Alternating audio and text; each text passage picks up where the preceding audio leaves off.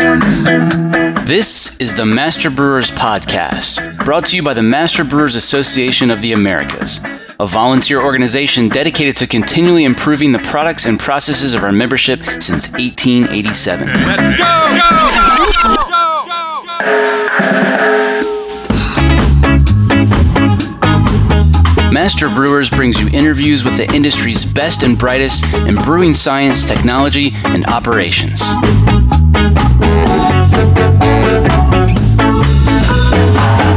Calm down, I'm moving too fast. This episode was made possible by the following sponsors. Discover more ways to enhance flavor and maximize beer yields with Salvo.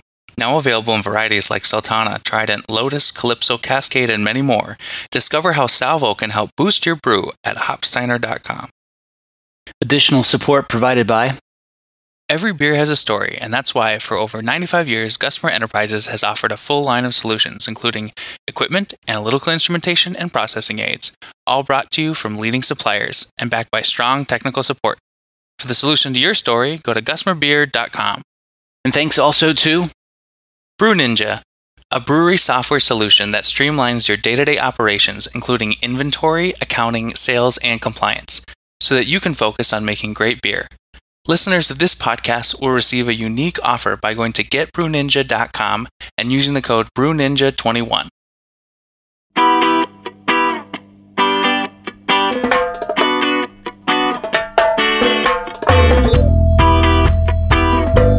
We're a really small lab team. We only have three lab techs and a lab manager. And although we're really small, we are really comprehensive in our quality program. As you may have noticed, one of the goals of this show is to highlight some of the really great content that comes out of the countless Master Brewers district meetings happening all over the place. As you'll hear at the very end of this episode, the presentation these two ladies gave at a recent District Rocky Mountain meeting got rave reviews. This week on the show, we're diving into many of the same topics from that presentation about comprehensive quality at Odell's. Hi, my name is Lauren Rivera, and I'm a lab technician at Odell Brewing Company. Hi, my name is Tess Downer, and I'm a lab tech at Odell Brewing Company. A lot of folks confuse or use the terms QA and QC interchangeably. Talk about the differences and what QA and QC each look like at Odell's. QA is a little bit more um, proactive, while QC is more reactive. Um, it's important to have both in your quality program because you need to do both at the same time in order to have a quality product. QA is like kind of happening throughout the whole process, while QC is happening after a beer or wine has been made. QA is more process oriented, while QC is more product oriented. And QA is kind of like company wide. So all of Odell is doing it all the time, whether they know it or not. And then QC is team wide. So we're just focusing on it uh, in the lab. Talk about why you do micro testing and who is involved in that process. Yeah, so the purpose of our microbiology program is to ensure that our beer is going to be free of any organisms that are not deliberately added at every stage of production. So the lab is heavily involved in that process. We are constantly running samples daily and we also have the pack team gathering samples for us, the cellar, as well as the brew house. So it's kind of a whole production process, and it's really great that we can get everyone involved to do it. All of our production coworkers are trained on our sterile sampling technique. Uh, basically, we place a lot of importance on the integrity of that sample because we really need it to be representative of what's actually going on in the beer. So, luckily, our production coworkers are great at this, and we haven't had any widespread issues with our sterile sampling technique thus far. And it's important too that we like get the whole story of the beer as it moves to, like through production. So we can't get all the samples all the time. It would be entirely too much work. So we rely on our coworkers and we trust them to get those sterile samples so that we can have an accurate picture of what's actually in the beer. Do you want to give an example of like some of the various sampling points? Yeah, so we are sampling starting off in the brew house. Once we are knocking out through that heat exchanger, uh, we are sampling at every step of fermentation, whether that be dry hop, fruit additions, or chills. We're sampling pre and post fuge to ensure that that fuge is clean because it sees so much of our product. Bright is our last sample once it's carbonated. That's our clearance to package things. And we're also testing all of our packages, fresh packages, and three week stored packages. Tell us about what happens to those samples. Which methods and media are you using? How do results get interpreted? And which tests does your lab focus on the most? So we take all those samples that are either gathered for us or that we take ourselves and we're plating them on all different types of media. We use like, I think, five or six in the lab, but we're really looking for um, particular organisms that will spoil beer. Um, so, particular bacteria, wild yeast, and some mold that are beer spoilers, those are going to pop up on those media. Um, we make our own media at Odell because it's a little bit cheaper and we can have more control over what type of organisms we're looking at. Um, we take all those samples, we send some of them through microfiltration, and then some of them we're direct plating based on what we're kind of looking for. And then we're incubating all of our samples for five days. Um, some types of media rely on aero- aerobic incubation and some are anaerobic. It just kind of depends on what we're looking for. Um, and then after five days, we'll take a look at all those plates. And if anything is growing on them that we didn't expect, um, then we'll flag it and we'll figure out what it is. So at that point, we're like kind of trying to ID what kind of species is growing in the beer and determine if that's going to be a beer spoiler. We're looking at risk level, all that kind of stuff. Um, and then we're communicating those results to the rest of production. Yeah, and in the chance that we are not able to identify things right away on our side, we can also run PCR and we also utilize some third party sequencing just to ensure that we're not setting beer forward through production with a risky organism in it. We're really looking for how things change after we're adding raw materials throughout the fermentation process. Because those raw materials are covered in microorganisms, that's kind of a common point for us to see contamination. And it also helps us pinpoint which suppliers are really providing us a clean product and which are maybe not doing such a great job with that.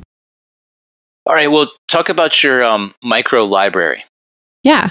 Um, so it's just a silly little binder that we put together. Um, but basically, every time we see an organism that we don't at first recognize and something we're going to send out for third party sequencing, we'll make an entry, entry into the micro library.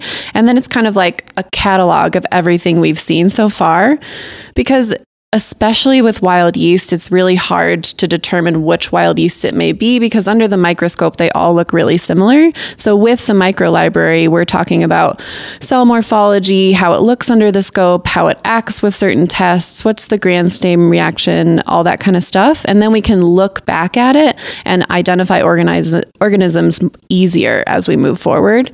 It's also a really good training tool. If we have somebody new in the lab, they can use the micro library and really lean on it um, as they get to know the organisms we commonly see.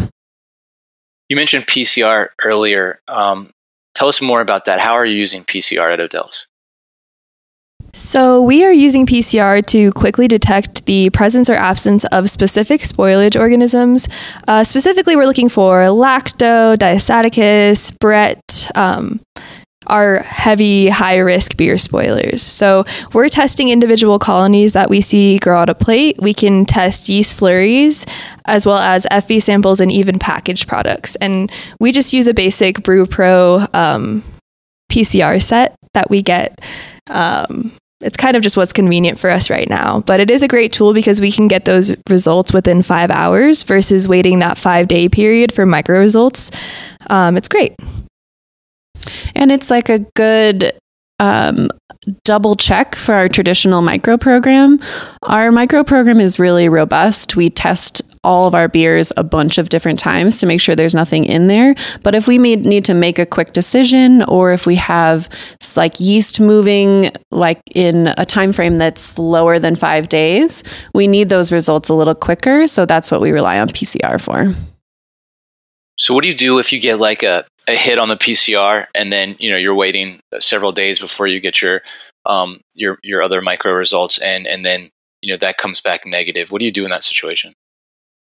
So, if we received a hit on PCR while we were awaiting micro results, we are going to pause the movement of that beer um, and ensure that it's not contaminating anything else or contaminating any equipment. Um, in the chance that we do see a scary hit, we're definitely going to run PCR again. And if we're still waiting on those micro results and they come back negative, we're probably going to rerun PCR. And at that point, if we're getting three positive PCR hits and negative micro, maybe something's wrong with our controls or maybe our buffers are contaminated on our side. But I, yeah, what do you want to add to that Tess? I would say that in this sort of hypothetical, we're going to trust our traditional micro program more than we're going to trust PCR, just because DNA testing is so finicky. I mean, there's DNA floating everywhere. Like you it's just kind of hard to get that specific. Even though we do we have like a clean hood and we keep a really clean space. We wear gloves. We pract we have best practice but if we can't see the organism growing on a plate, then it's really, really hard to say what it is. Um, so we would rely more on traditional micro. I like awesome. that. That's good a good one. and then you mentioned that you do sometimes uh, utilize a third party service. Uh, what's a scenario in which you might do that? Uh, you know, um, I assume with all the things you're talking about, you don't have a great need for that, right? Yeah, so we're relying on third party for full nutritional testing typically. Um, we're doing some genomic sequencing with our third parties just for those new organisms that are new to our library. And we're also using third party for some gluten validation when we do have some gluten free offerings, in quotes, gluten free offerings. Um, but yeah, that's mainly our use for that. And I think specifically with micro third party testing, if we so if we get a micro hit eh, like a, specifically a wild yeast and we don't know what it is, um, we can run it on PCR to kind of rule out if it's a spoiler. But we would still like to know what that organism is because that kind of helps us trace it back to where it came from. So if it's a candida, like that's a really common organism that we'll find on fruit. So then maybe we need to trace it back to what fruit went in that beer or what types of hops. Like that traceability is really important so we can um, make sure that kind of hit doesn't happen again. Yeah, totally makes sense. It reminds me of the I forget the story and who it was, but the brewery that had contamination and it was like a soil bacteria and that it came back from like the um, base was like a, like a keg that had been out in the woods, you know, and it got returned with dirt on it. Whoa. Talk about the role of sensory in both QA and QC. So, the gold standard of quality is if your product is tasting good. If the beer doesn't taste good, then what are we doing all this other testing for? We have to make sure our product is something that people will like and enjoy. So, sensory is a really important part of our quality program.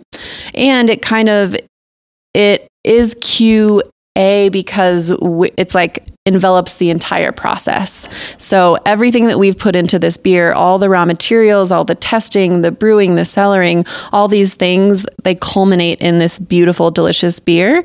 Um, and we're testing it and tasting it and making sure it's good to go. We invite all the coworkers at Odell to participate in our sensory program. We have taste panel every day, and anyone is allowed to come, even if they're not quote unquote sensory trained. Um, we do provide trainings along the way. So, new coworkers will come and do a taste panel training with us, and they have the opportunity to do more trainings throughout their career at Odell. But we think it's really important to pull from all different departments. People come from different walks of life, they bring different sensory skills to the taste panel room. And we also want a representative sample of our customer base and our audience. We want them to tell us truthfully how they're they're thinking the beer is tasting. And if we just have the same four or five tasters in the room, um, that's not really going to do that. So it's really important that all people at Odell have the opportunity to taste the beer, tell us what they think about it, um, and they can flex their sensory skills. Yeah, we're really lucky to work with so many folks from different breweries and different industries. Like, we work with people who worked in distilling, and we have a wonderful winemaker available to us. And they provide us with such cool sensory perspectives that really are a great addition to our program. I understand, uh, as you just sort of alluded, there's also a winery at Odell's. Is there a separate wine lab, or the same folks handling QC for both wine and beer? So we are handling QC for wine and beer. Right now, our wine quality control program is pretty limited, but we are ensuring that things are clear moving into package and helping Travis with a yeast prop here and there or uh, ensuring that fermentation is really kicking off. But other than that, they kind of rely on us to give them the green light that wine is tasting good in panel and that we're not going to have exploding wine cans on a shelf one day. Yeah, we make compared to our uh, beer production, we make a really small amount of wine, and also s- wine is like kind of a totally different product microbially. So there's less risk um, for them not running everything through micro. It's just kind of a different beast. Here's a quote from someone who attended your district Rocky Mountain presentation. Quote, they are doing a lot of things with their yeast management that other breweries are not. I'm honestly impressed with how much they get done with only a four person quality staff. End quote. Oh, damn. That's so nice. There's a slide in that presentation stating that the lab's goal is to be yeast advocates around the brewery. Talk about that, then tell us all about how yeast management works at Odell's. So yeast is probably one of our hardest working coworkers.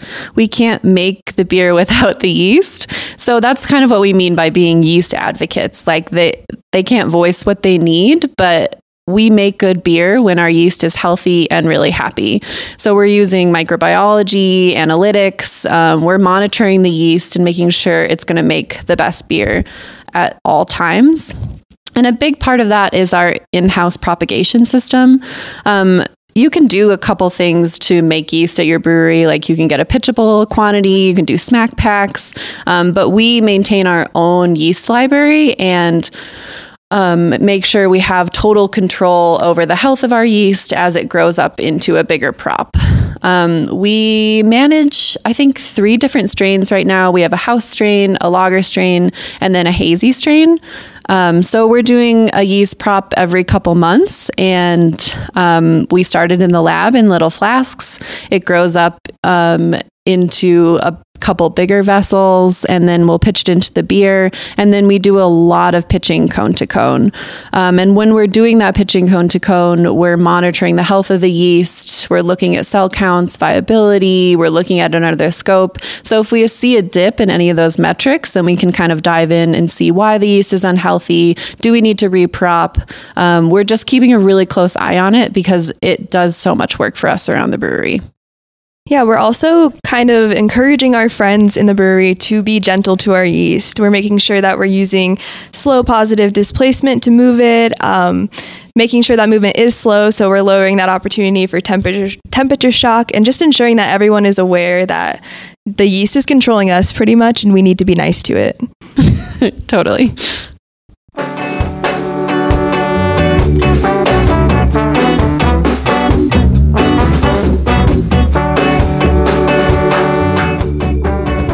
Coming up. Our packaging team is a huge part of our quality program because once you take a beer from a bright tank and put it into a package, there's just so many other things that can go wrong with it because you're introducing a lot of other um, different factors. I'm John Bryce, and you're listening to the Master Brewers Podcast from the Master Brewers Association of the Americas.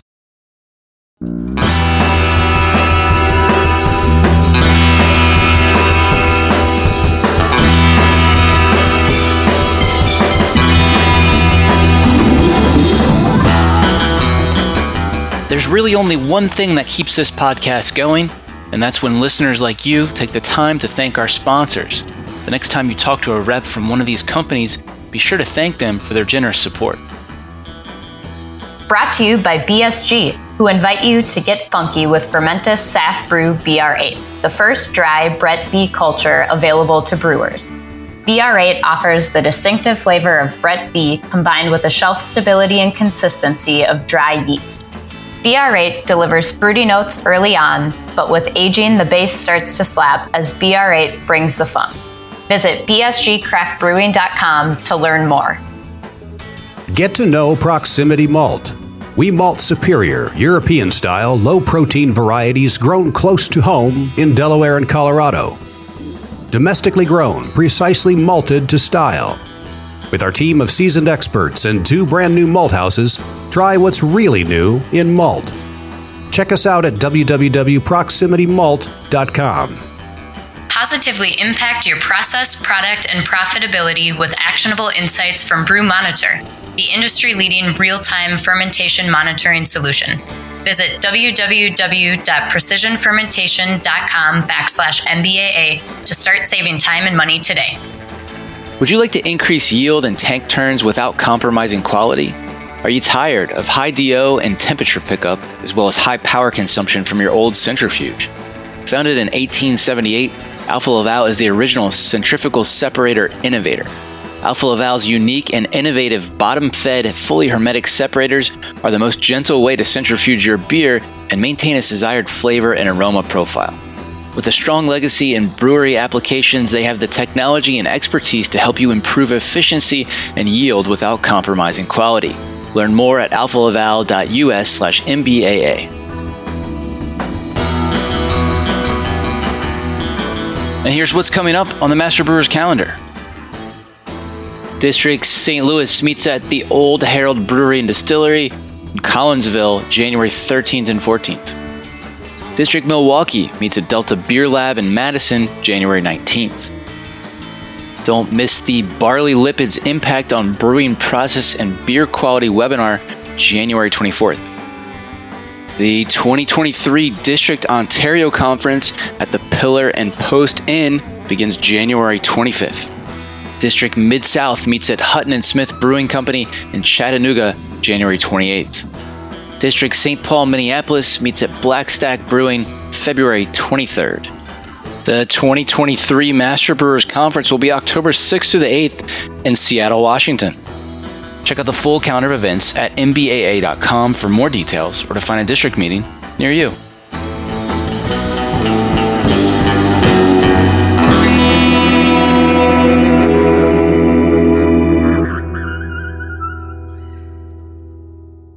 Now back to the show.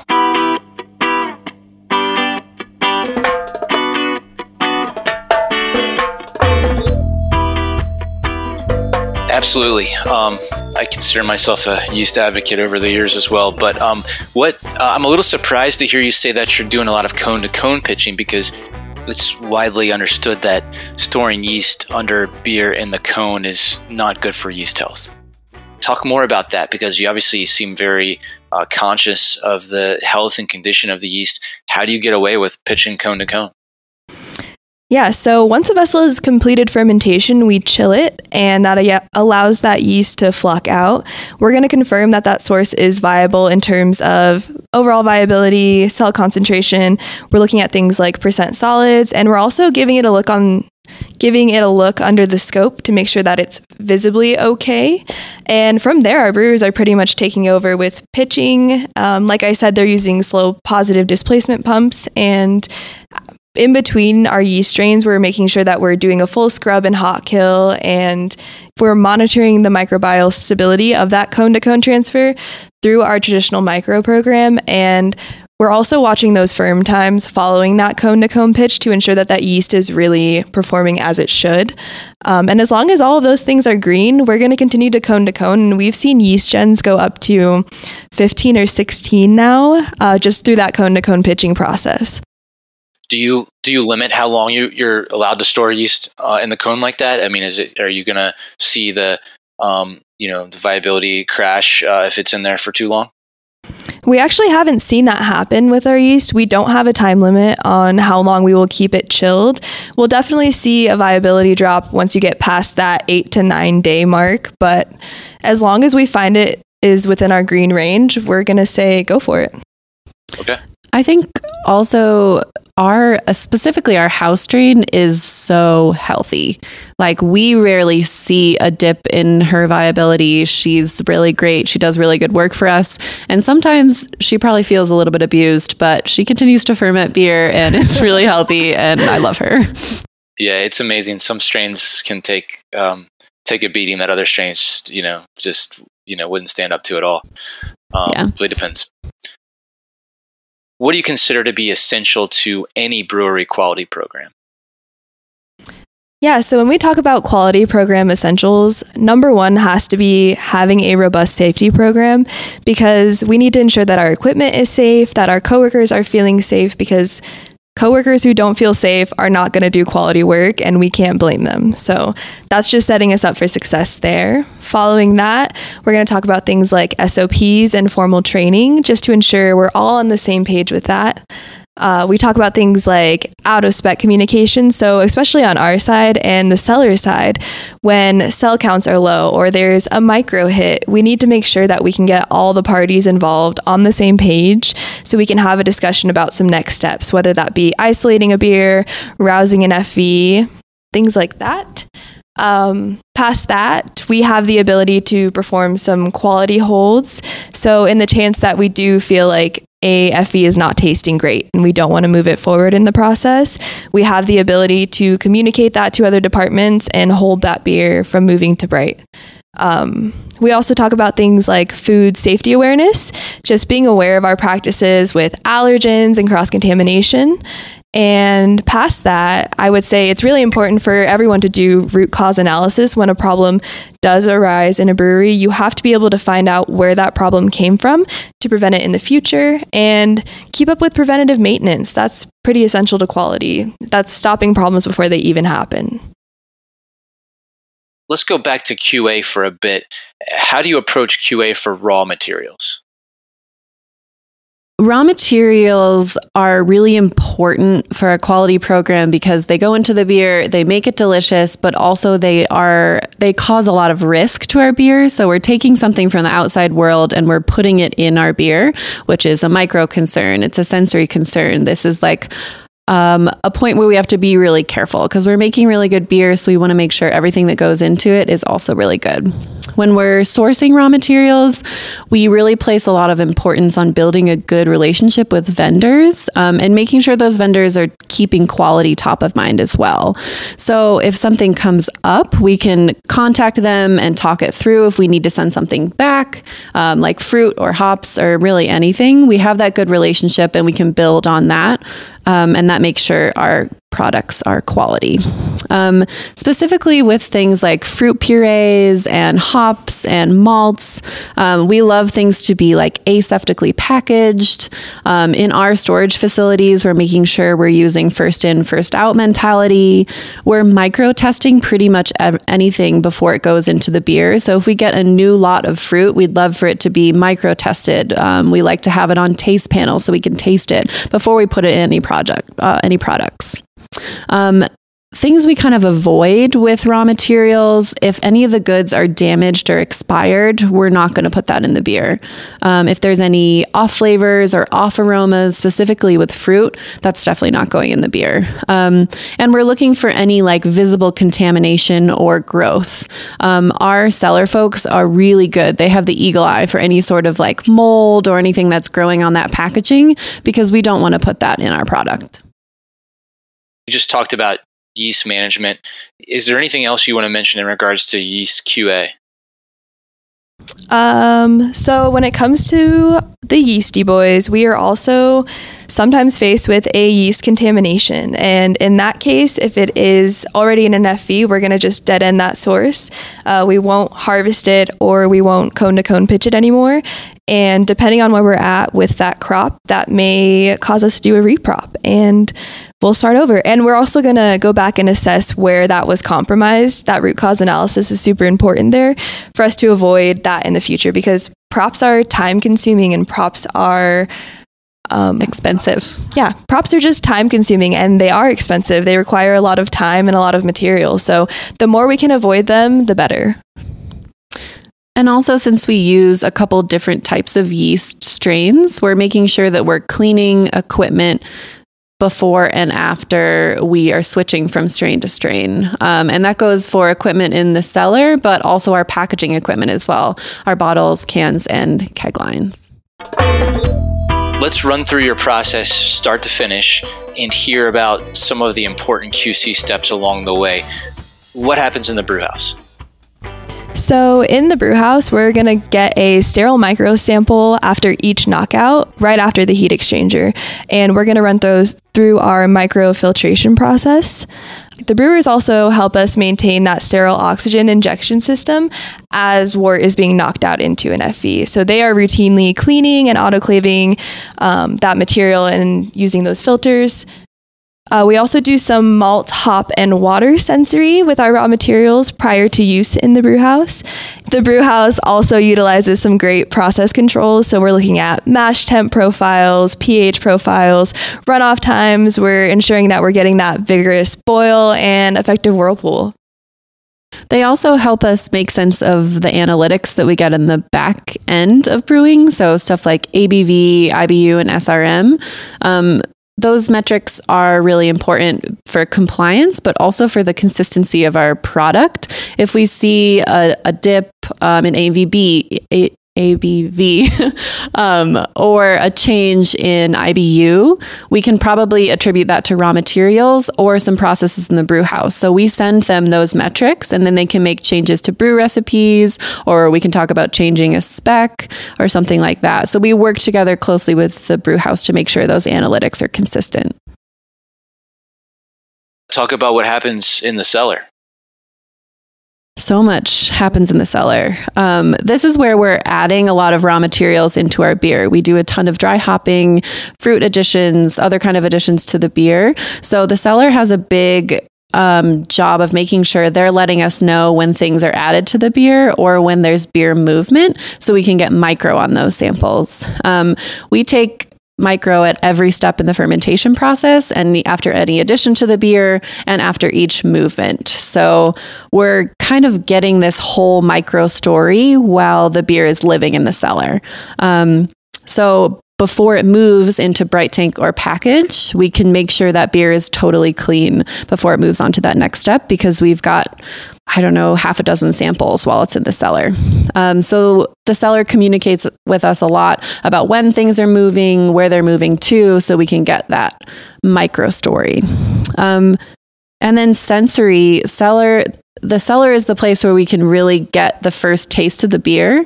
Once a beer is chilled, we can taste the fermenter sample. Obviously, there's yeast and hops in solution, so it's not going to ch- taste like a finished beer. But at this point, you should be able to taste any off flavors or any aromas. So it's kind of like our first chance to make sure that the beer is going to be true to brand moving forward.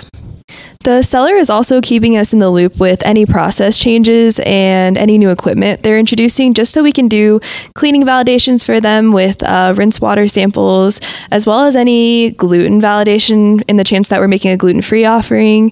Um, they're using a ton of equipment like pH meters, we're using handheld DMAs, we're using G meters, conductivity meters. So we're just ensuring that all of that is clean and maintained and up to date because they're really the ones actually using all of that equipment for us let's hear about the um, QC for packaging operations. Yeah. Um, our packaging team is a huge part of our quality program because once you take a beer from a bright tank and put it into a package, there's just so many other things that can go wrong with it because you're introducing a lot of other um, different factors. So the packaging team has their own quality lab that they run and maintain, um, and they're testing all of our packaged products um, specifically for our cans. They're making sure the seams are good to go, that everything is clean for bottles. They're doing things like um, making sure that the crowns are straight, the fill heights are good to go, um, making sure the oxygen levels are okay on the beers all that kind of stuff. Um, so they're really kind of self sufficient in the in their own quality program, and we just help them where they are needed. Um, we send back data and analytics on all their packaged products, um, but they grab micro samples, they send us sensory samples. Um, so they're doing a lot of work and making sure that our products are quality as they're going into the package and as they're heading out the door. We have um, three different packaging lines bottles, cans, and kegs. So that's a lot of different pack types. Um, we're saving all of those samples to make sure that they're tasting good um, long after they leave the brewery as well. I, I think I saw that you're you're actually getting samples from from the different lanes of your of your keg line too. Talk more about that because that's um, that's obviously uh, sounds cumbersome and sounds like uh, um, you know potentially even wasteful to have uh, have to set aside kegs for that. Um, how does that process work? Yeah, so we are sampling from both lanes of our keg line for both sensory and micro. Um, when it comes to micro, we have had contaminations specific to one lane on our keg line. So having both of those samples has been helpful in us addressing any contamination issues. But when it comes to sensory, sometimes we see that a keg sample is flat and we want to see if the beer is flat or perhaps it's just that sample. So having extra samples around in sensory helps us to ensure that the product is tasting great, uh, the mouth feels great, the carb is there. Um, it is tedious. Our pack team is so patient and lovely and we appreciate them so much for doing this, but it is really useful for us to see what's coming off of both lanes because they are separate lanes. We also have this little keg robot thing called a Rotec, um, and that helps the packaging team grab samples, but they're also using that beer that would potentially, you're right, be wasted for other metrics. Um, they're running that through their quality lab um, and making sure all the metrics, all the analytics are good. And then we're also tasting the beer from that little Rotec keg. So we're not necessarily wasting an entire keg every time we test from each lane. Um, sometimes we are, but also we think it's worth it. We send these kegs all over our footprint, um, and sometimes kegs sit for a while at bars. I mean, once they leave our doors or our trucks, it's kind of hard to ensure that that quality is going to be there. So we want to make sure that beer going in the keg is perfect and that the keg is clean and the equipment is good so that it's the best it can be by the time it reaches that bar. Do you want to say anything about the um, the library of packaged beer that you keep on hand? Yeah, so we have three different archives. We have a room temperature archive, and that's kind of to mimic how our beer behaves in the wild. For, uh, for example, on a store shelf. Um, they don't always taste great after three weeks, but they're usually passable. We like to say that if you would drink it at a concert, it's not that bad. So warm beer at a concert, we'll take another. And we have a cold archive. We rely on that one more for any customer complaints that may come through, uh, which are rare. I would like to put out there. Our beer is wonderful. So uh, we have some. hey, I've, I've had we, it. I, have I've had it occasionally. I can attest to the fact that it's pretty pretty good. So there we go. Yeah. so, in the chance that we do have a customer complaint, we can pull from that archive to get a representative sample. And we'll usually run that through sensory to ensure that we're not tasting the same thing. And if we are, maybe we need to look into it more. Um, we also have a very warm store archive, and that lives above the boiler room. So, it is a billion degrees in there every day. but we are using that archive simply just to test cans on AL, our ABV system. So, that's really that's really it. What's one of your favorite things about how QC at Odell works? I think one thing that's really cool about our quality program and our lab is that, yes, we're a really small lab team. We only have three lab techs and a lab manager, but that kind of ensures that all three of us are experts in everything the lab does. So all three of us can run micro, we can do wet chemistry, we know sensory science, and we are experts at yeast management. And so we can kind of mix and match with things that we like. And if someone has PTO and is out, or if just simply isn't around, we can answer all the questions that somebody might have. Um, we're just a really efficient and knowledgeable lab team, not to toot our own horns, but um, we do great work. and although and although we're really small, we are really comprehensive in our quality program you ladies got some rave reviews. I, I you know, occasionally I ask out, I ask people because I can't be everywhere, so I ask, you know, how um, how a presentation went, and I just got, I mean, seriously, I have like I'm looking at like a half a dozen different people who are going on and on. Like, so uh, here I'll read you a few just so you can feel good about yourselves. Uh, let's see. Um, it was awesome. I was there to hear it and see it, and afterwards, I told Tess and Lauren it was the best lab talk I've ever seen in my 20 plus years as a Master Brewers member. Oh. Blah, blah, blah. that's so nice. um, let's see. I already read you the one about yeast management. Uh, there's another one that was um, these ladies are intrepid in creating ed- great educational content. Um, let's see. oh my. I'm putting that on my LinkedIn. You should put it somewhere. yeah, that shit's going on my resume. I'm biased as these. I'm, I'm biased as those were my coworkers until just recently, but I was very impressed with how thorough they were and how applicable it was for breweries of varying sizes. So that's just a few of the ones there. So um, hopefully that makes your day a little better. That's awesome. That's so Yeah. sweet. Thank you. That's so cool. Thank you for sharing that. That was Tess Downer and Lauren Rivera here on the Master Brewers podcast. Well, it sounds like my interview with Tess and Lauren probably didn't do their presentation justice, but that's okay because you can find a direct link to their presentation in the show notes. My fist full of courage. Are you enjoying the Master Brewers podcast? Let me tell you about a simple way you can help us keep making more. Take a minute to thank our sponsors. There's no way we could produce this show without generous support from sponsors like Hopsteiner, Brew Ninja, Proximity Malt, BSG, Gusmer, and Precision Fermentation. So please, let them know you heard their message on the Master Brewers podcast and that you appreciate their support.